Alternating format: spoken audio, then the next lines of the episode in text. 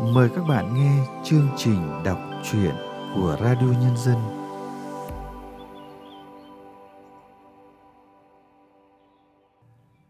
Các bạn thân mến, trong chương trình đọc truyện hôm nay, Radio Nhân dân xin gửi tới các bạn truyện ngắn Giữa vật chất này của nhà văn Nguyễn Ngọc Tư. Mời các bạn thưởng thức qua sự thể hiện của Vân An.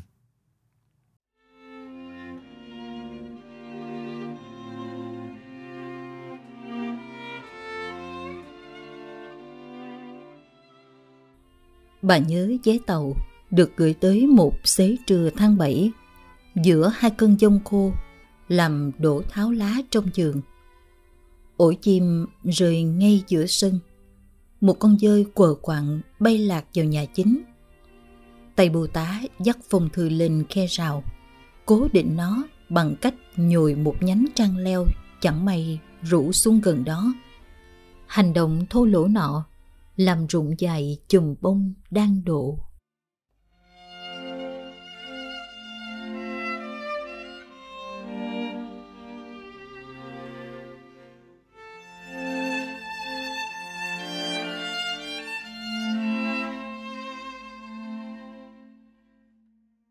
Mười ba ngày sau, buổi sáng lại của cái đêm chim cú về đậu ngay tàn vú sữa bên hè, kêu mỗi bảy hồi mỗi hồi 7 tiếng. Nhà bà nhận thêm bưu phẩm nữa. Một vé tàu khác. Lần này bưu tá còn bất lịch sự hơn. Ném thư cho lùm cây xương khô trong sân. Phải cậu ta gọi người nhà ra. Bà đã từ chối nhận cái thứ mang theo vô số điềm gỡ ấy. Chồng tôi không liên quan gì tới thư từ hết. Không là không sau cánh cổng gan đút qua chăn chim hạt, bà sẽ bảo thật dứt khoát. Kiểu dõng dạc, tròn câu, bà chỉ nói khi giận dữ hoặc hải hùng hoặc đã đến đường cùng.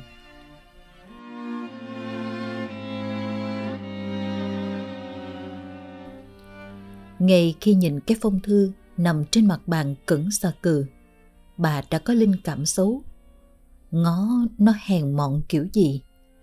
Khắp tiền sảnh, không có thứ vật chất nào sơ sài giống vậy. Bà chỉ muốn bóc nó ra thật nhanh, rồi tống khứ, hoặc ra hố rác, hoặc vào học bàn, cho khuất mắt. Nhưng thư gửi chồng bà, chỉ ông mới được tự tay mở nó. Phải chi ém biệt cho xong. Sau này bà lầu bầu thành lời, khi nhìn ông chồng bồng bệnh trong mới chế dụng. Nhưng ý nghĩ đó phải thành hình từ cái thời khắc chồng bà xoay bì thư đầu tiên trong tay mà không biết mở ra theo bề nào mới đúng. Xong soi cái vật chất đáng ngờ đó dưới ánh sáng ban trưa. Sự mỏng dính của nó làm ông khó chịu. Không một diện mối nào giữa ông với thế giới bên ngoài cánh cổng, nơi ông không còn lui tới từ sau học xong đệ tứ, cả khi lấy vợ. Bởi ông cứ cô gái mồ côi đang ở mướn ngay trong nhà mình. Đận song thân qua đời thì cũng hạ quyệt chỗ miếng đất cuối giường, nên đâu cần đưa tan xa. Lúc bầu cử, người ta mang thùng phiếu tới tận ổ. Kẻ cảm thấy nhấc tấm thân qua bên kia đường cũng là hành động quá sức chịu đựng ấy. Đẩy cái bị thư về phía bà. vẻ như ghê sợ. Biểu cảm hệt những lần nhận được thiệp cưới họ hàng gửi tới. Ai gửi cũng không ghi. Bà lèm bèm, xé thứ nọ ra bằng bàn tay dính dớp nhớt cá trê. Trước khi biết bên trong bao thư, đọc một vé tàu ghi tên chồng mình. Chi tiết cả ngày sinh tháng đẻ. Từ chợ cũ đến ga lục mộc, thư sau gửi vé đi Bình Lam. Cả hai vé đều là chữ in qua trên một bề mặt trắng ngà, lợn cận bột giấy. Nửa con dấu đỏ chới giới trên dãy răng cưa nơi rìa trái. Dòng chữ nhỏ lập lờ dưới cùng ghi rằng đây là loại vé không thể trả quan.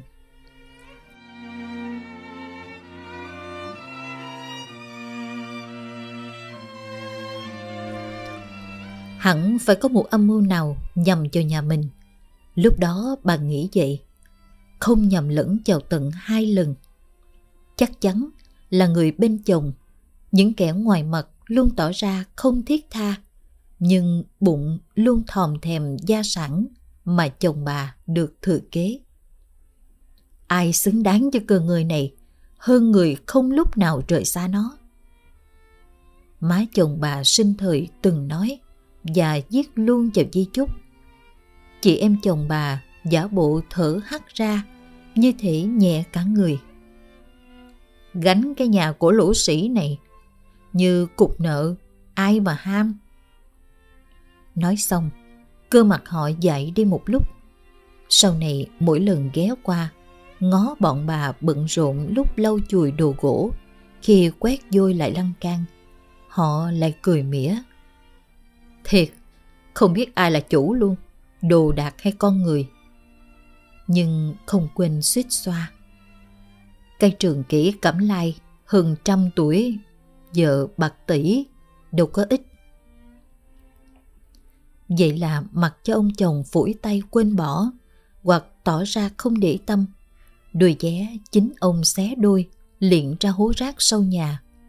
Bà vẫn tỉ tê lần dở, bóc mở những mặt nạ của người bên nhà chồng ra, đoán coi ai đứng đằng sau trò đùa ác ý. Chú em kế suốt ngày ôm gà đi đá độ, thỉnh thoảng biến mất trước khi chủ nợ tới tìm. Cô út ghiền thẩm mỹ, giao diện tùy biến theo diễn viên nổi tiếng, ngực phòng sọp với thủy triều. Bà chị ba xanh như sống trong cổ mộ, chầm bày tứ sắc thâu đêm. Bà chị hai sớm mắc chứng loãng xương, hai chân mở ra một cổng dòm gió lộng. Lúc nào ghé qua nhà ông em, cũng lấy gì đó của gia chủ, không mì gói, hành tỏi, thì cũng đường cát đậu xanh. Nãy ảnh kêu thèm ngọt. Bà nói, cũng bằng cái lưỡi mới vừa bảo em sống là buông bỏ. Còn người ta tới cuộc đời này, tay không nên về cũng tay không. Ảnh là đời chồng mới mất của chị ta. Túi lúc nào cũng dắt lượt và nhíp nhổ râu, hay kín đáo nuốt nước bọt sau khi định giá từng của giật trong tư gia ông em vợ.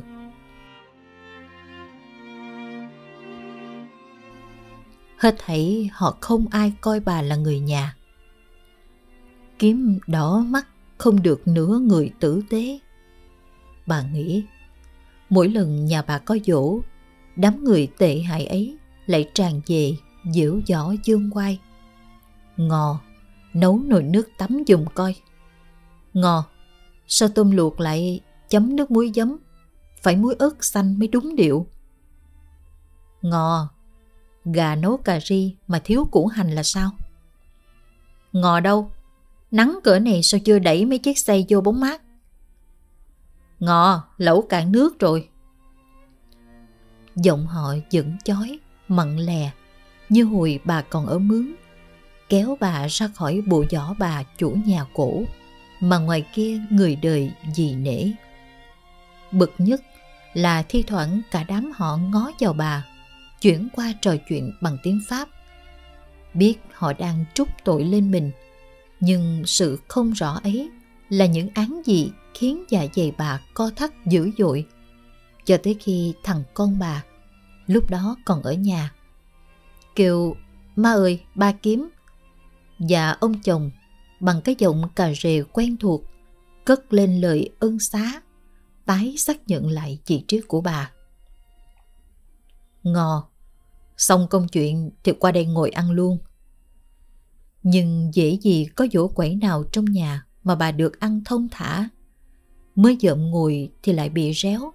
Như thể bọn họ không chịu được cảnh bà dính mông vào một thứ vật chất quý giá nào.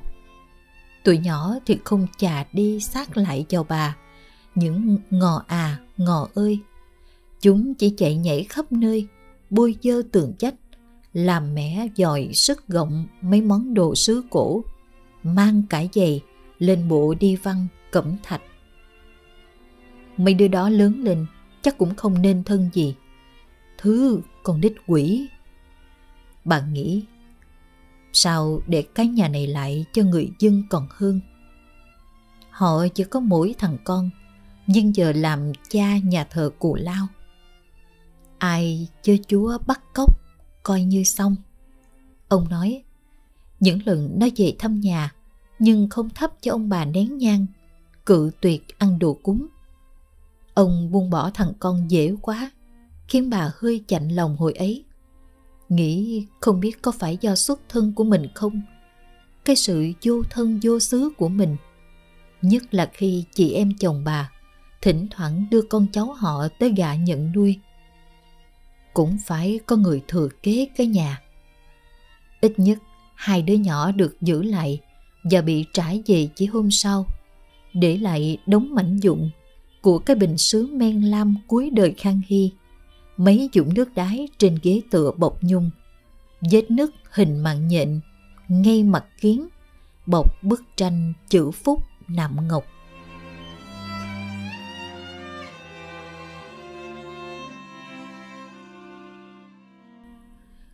Chuyện xảy ra trước khi người của trung tâm quản lý di sản tìm tới. Cách họ bước khẽ, nói nhẹ trước khi bước qua cửa nhà, cúi chào trước bàn thờ gia tiên, khiến chủ gia vừa bụng. Trẻ như đám cháu chồng bà, nhưng nhân chiên ở đó không bao giờ đưa ra những gợi ý hời hợt, kiểu như sao không treo mớ cái quạt gió cho mát mẻ. Bàn thờ cứ mắc đèn điện trong, có phải tiện không? Đồ gỗ lung lay thì dỗ đinh cái mục là xong. Cậu tiến sĩ hói mà bà rất ưng, khiêm nhường và nhiệt tình.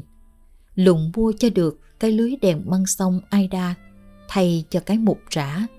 Lần nào ghé qua cũng trèo thang lau dầu bóng những bao lam. Đầu như cái đám kia, đứt mỏng, mặt dày. Bà nghĩ, những ý nghĩ về người bên chồng luôn đanh chắc, tròn đầy. Đến nỗi đôi khi bà cũng ngạc nhiên về sự hoàn chỉnh, thuần thục của chúng. Và khi đi ngang mấy mảnh giấy, từ hai tấm vé nằm ở bề mặt hố rác, bợt bạc sau trận mưa, tâm trí bà lại giặt dìu những hình dung về vẻ mặt của kẻ đã ủ mưu gửi chúng tới nhà.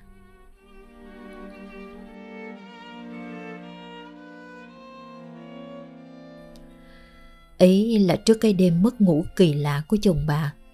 Không phải ông chưa từng mất ngủ, nhất là quãng thằng con mê mệt nhà thờ, rồi khăn gói vô luôn trong tu viện. Nhưng chuyện sớm buông xuôi rồi, bao trằn trọc còn lại, toàn vì những thứ vật chất và tuổi quý giá trong nhà.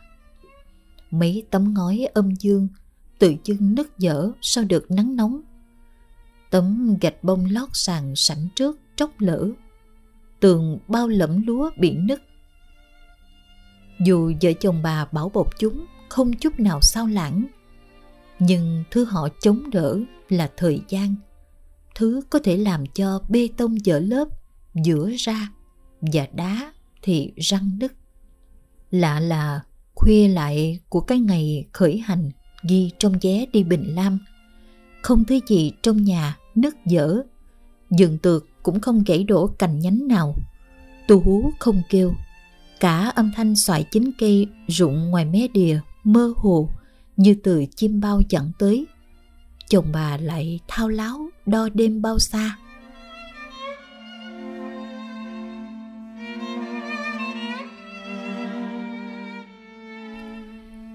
Bình Lam gì đó, nó ở đâu ta? Lúc sắp sáng, Ông cất tiếng. Bà biết ông hỏi mình bởi mặt ông hướng về phía bà. Dành tay bà bị hơi thở nặng mùi thức ăn đã lên men phá nóng. Hổ thẹn và vô vọng, bà chờ như vẫn đang sống sánh chim bao. Cố ý hé miệng một khoảng, sao cho môi lay động thật tự nhiên theo nhịp thở. Bà không biết gì về Bình Lam. Ngò từng là bầu trời của chồng, ít ra thì bà tin vậy không có bà, thì ông, một kẻ lập dị rút trong giường nhà, chẳng thể nào biết được đám tang giờ họ hay diễn hài kịch eo xèo, ngay trước lúc di quan. Xóm bến tàu cũ, bị một thằng cha ghiền lửa, đốt rụi. Dân kiển cò bán dừa một chục tận 24 trái. Ngoài chợ chuộng xây nhà kiểu Tây nhưng chớp nhọn, tường dách đắp nổi phượng rồng. Nhà chứ có phải nồi lẩu đâu. Ông sửng sốt, phản ứng kiểu vậy hiếm hoi, bởi thế giới bên ngoài cánh cổng cách ông tận dài ba năm ánh sáng. Mỗi lần biểu cảm, ông vượt khỏi vẻ phẳng lặng thường ngày bởi một vài câu chuyện bà kể lại. Bà mãn nguyện làm sao? Bởi mới nói, cái kiểu nói ấp úng, bỏ lửng giữa chừng, không ngăn nổi sự thông tỏ của bà với thế giới ngoài kia. Những câu hỏi của ông luôn được bà giải đáp. Thợ mộc ở xưởng nào bậc thầy, về mộng gỗ để mời về sửa tủ cẩm lai. Loại sơn lót nào bám dính tốt vào sắt tay loại thuốc dưỡng bông nào giật dậy giường xoài đang xuống sức? Hay những câu hỏi đơn giản hơn, sao da bụng bà lúc nào cũng mát hơn chỗ khác? Mây kiểu này nhắm chịu có mưa không? Nhưng lần này câu hỏi của ông vượt quá cổng rào. Khu vườn với những hào rảnh bao quanh, quá cái chợ thị trấn bà đi sắm sửa mỗi tuần quá những cái đám cưới hỏi tăng ma mà bà góp mặt thay ông không phải bà từng theo ghe hàng bông đi khắp sao? Ông nói hơi cấu kỉnh. Nhìn vẻ mặt như thể dở mộng của chồng, bà cảm giác có gì đó tuột trôi không thể giảng hồi. Nhưng cái gọi là cảm giác có thêm chiều kích thứ ba, đầy đủ thịt da khi xuất hiện ông già dê chai. Ôi trời, cái thằng cha gian xảo đó, chân mày dài, rủ xuống cùng với mi mắt dính dấp những dãy gỉ ghèn khô không hiểu sao nhận ra thứ vật chất ở gần cuối tiến trình tàn rã và dùi lấp trên mặt hố rác để mà kêu lên ừ, vé tàu đây mà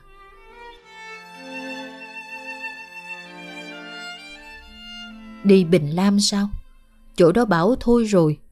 Bởi vậy mà nhà cửa lùng xịt, nhìn đâu cũng có xạ hương. Cái thứ nọ làm thuốc phải nói là trị bá bệnh. Nhức đầu có, ho có, sình bụng có. Chảy qua thị trấn loằng tàng ngoằng là sông gì, quên tên. Nước xanh hết biết, ga nằm bên kia sông thì phải. Ông già nói, cố lôi kéo sự chú ý bằng cách liên tục dùng trọng âm, ngừng lâu giữa các câu. Trong lúc giật lộn xếp gọn mấy cái thùng cắt tông rách tả Bà tự hỏi có phải vì áo ông già màu quạ, những móng chân đen dài, cong quắm cắm vào đất, hay cách đảo trồng mắt liên tục mà bà thấy ghét sôi. Chồng bà thì không, ông lân la gần chỗ ông già. Hành động này cũng hiếm khi, ông có xu hướng tránh giặc kẻ lạ ghé qua nhà.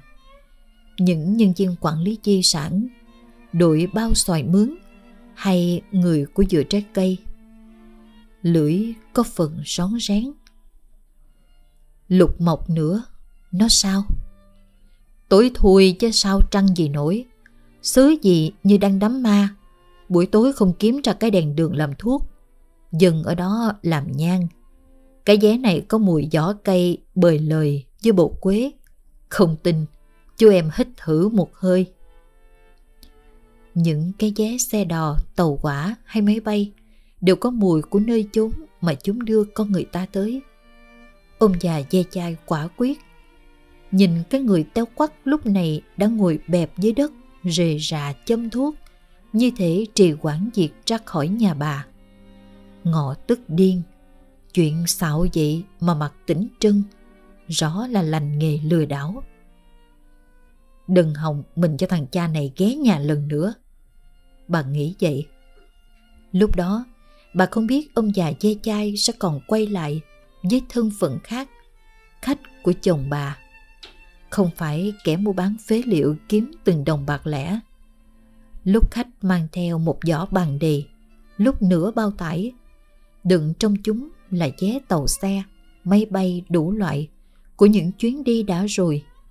Những chiếc vé hoặc bị xé nửa chừng, hoặc cắt gốc, hoặc rách đuôi Chúng gọi tên những nơi chốn xa xôi nào đó. Không cách nào biết ông già xảo quyệt nọ thu gom chúng từ đâu. Cũng như bà không cách nào tìm được mối dây giữa ông ta với người nhà chồng. Dù vẫn tin đó là một âm mưu trí trá.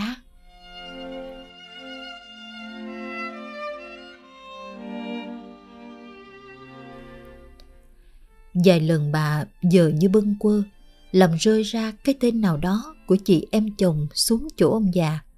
Nhưng gương mặt rúng như tờ giấy cháy kia, tịnh không chút động. Rút cả hai chân lên ghế cẩm thạch, đặt bên cửa sổ gian nhà chính. Ông già tựa như mất sạch xương sống, chảy thay vào cái tựa lưng bọc nhung. Cái thứ đá này ngồi mát đích gì đâu. Nhìn vào cảm giác mớ rễ ông ta, rì rào dài ra, lâm le bấu lấy phiến đá, sàn nhà. Cái cách ông già phớt lờ thái độ ghét bỏ của bà cho thấy ông nhận ra ai mới là người chủ thực sự của cái dinh thự đã từng xa qua này. Mình đâu có thua dễ vậy. Bà nghĩ, những lúc ông già tha mới giấy dụng ghé qua và bà buộc phải lượn lờ quanh chỗ hai người đàn ông, một già và một già hơn. Họ gọi lên một vài danh tính của xứ sở nào đó, nơi người ta hay hùng hục đánh nhau vì không đủ ngôn từ diễn đạt lòng mình, hay nơi họ vẽ bích quả chân trời lên những tường chách buồn giam. Nghe là biết đặt chuyện rồi, khùng mới tin. Bà nghĩ và tìm cách gây tiếng động để ông chồng khỏi trôi đi mất. Bà đem mấy cái giống tre treo trong bếp ra sân, Vũ xuống gạch bông một bầy muối ú mềm. Bà vỗ búa vào cái tủ chén lông mộng. Bà trộn xăng vào mấy miếng xốp và mùi hóa chất nồng hăng của hỗn hợp ấy neo ông trở lại thực tại. Chút nữa phải trèo trét lại mấy chuỗi dột trên mái tôn nhà lẫm. Miễn cưỡng tiễn khách về, ông thòm thèm nhìn theo ông già, lúc này cũng miễn cưỡng không kém. Khi chới chới ngoái nhìn cái chỗ ngồi mát rượi mình mới vừa rời khỏi. Chỉ bà là hả hê, ngó khách bị chăn ra sân, hứng cái nắng như đấm vào mặt, vào đầu.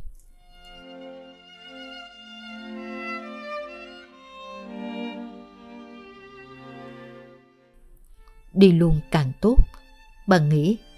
Khi sập cánh cổng sau lưng khách của chồng, rồi khách sẽ quay lại. Bà biết, nhưng mọi thứ, căn nhà và những vật chất tinh xảo mà nó bảo bọc, khôi giường, nắng mưa, côn trùng, mối mọt, hết thảy đều đứng về phía bà trong nỗ lực ràng buộc ông chồng. Bà chứ không cản được mới vé vô tri, được ông đổ đống giữa gian nhà chính. Chỉ chỗ này mới không bị ẩm hơi mưa. Ông nói, trình in gần cái cửa, chỗ bàn thờ ngó ra, nơi bà đi vào thấp nhang luôn nhón chân. Và mỗi vết xước trên từng món đồ gỗ ở đó đều có thể xước lên dạ dày mình. Nơi vợ chồng bà mấy chục năm nay cự tuyệt những thứ tân thời để bảo vệ không gian cổ xưa nguyên bản. Giặt ra sống bên nhà vuông, chỗ hồi xưa dành cho người làm.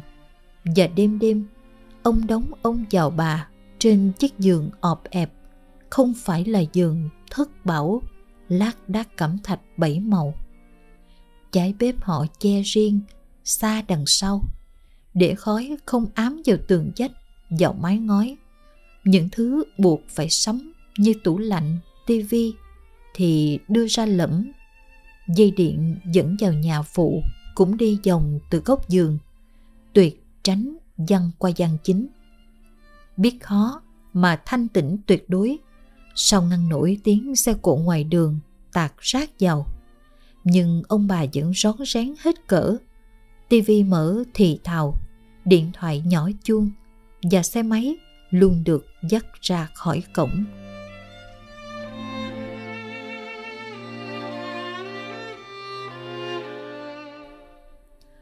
Giờ không gian ấy bị nhiễm trùng bởi một đống rác không hơn.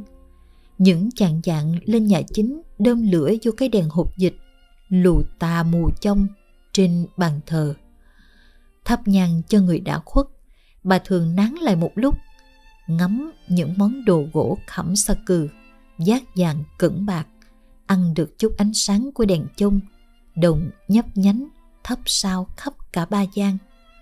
Một mình ngồi đó, không chút nào cô quạnh. Nhưng giờ khác rồi, bà nghe lạnh khi ngó ông chồng lúc trong đống giấy, hoặc tìm mảnh thất lạc của mảnh ông đang cầm trên tay, hoặc tìm những tấm vé ghi tên cùng một nơi chốn đến, vuốt phẳng chúng. Đôi khi ngửi thật lâu, mặt đực xa xôi. Như vài tháng trở lại đây, ông hay ngẩn ra khi vẫn đang ở trong bà, và ông bắt đầu nhìn vào mặt tủ bàn mỗi khi lau chùi sáng bóng nhưng không phải ngắm dân gỗ ánh lên, mà vào chính gương mặt mình trong ấy. Cái nhìn khiến bà thấy mình trở nên ngoài cuộc, bên lề. Và lần đầu tiên, bà nhận ra những nhấp nhánh quanh mình sao mà y hệt lân tinh. Bà nhớ cái đêm qua cái lớn, lân tinh cũng tráng mặt sông, hơi nước mặn trên từng lỗ chân lông. Ba bà chèo đằng sau, nhìn từ mũi ghe bà chỉ thấy được đốm thuốc lập lòe trên một hình khối chắc nịch dày hơn đêm. Chỗ má ngồi sáng hơn, do gần cái lồng đèn.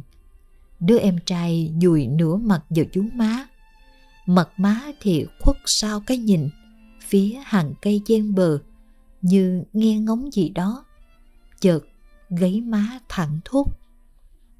Coi bộ sắp dông, mình nhắm qua sông kịp không? Rồi đèn tắt phục. Gió hợp cùng với sóng, nhào trộn dần ném chiếc ghe. Khoảnh khắc đó nó ọp ẹp như một món đồ chơi thảm hại. Bà chăn vào bóng tối mặn và từ mở mắt nhìn trời lần nữa.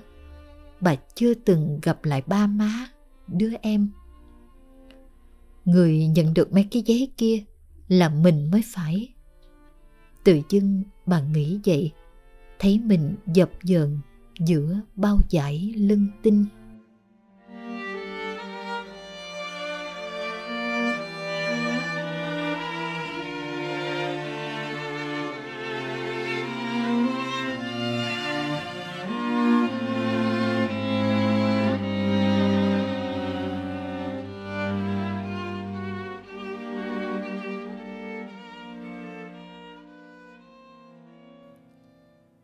Các bạn vừa nghe xong truyện ngắn Giữa vật chất này của nhà văn Nguyễn Ngọc Tư qua sự thể hiện của Vân An. Sau đây, chúng tôi mời các bạn nghe nhận xét của nhà thơ Nguyễn Quang Thiều về tác phẩm này.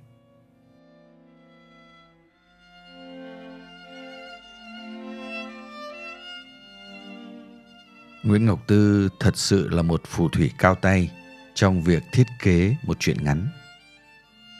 Nhiều lúc chị giấu đi câu chuyện mà chị muốn kể. Thông điệp mà chị muốn gửi tới bạn đọc bên trong, bên trên hoặc bên cạnh một câu chuyện mà ta đọc được bằng một văn bản thông thường.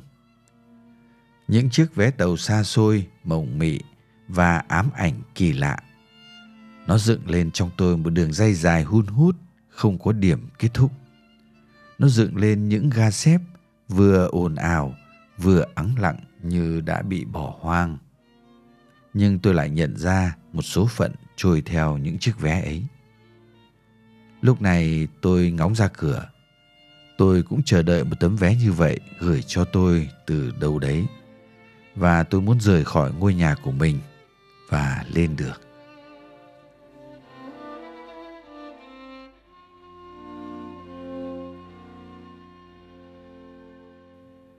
Chương trình đọc truyện của Radio Nhân dân hôm nay xin được tạm dừng tại đây. Hẹn gặp lại các bạn vào chương trình sau. Thân ái, chào tạm biệt các bạn.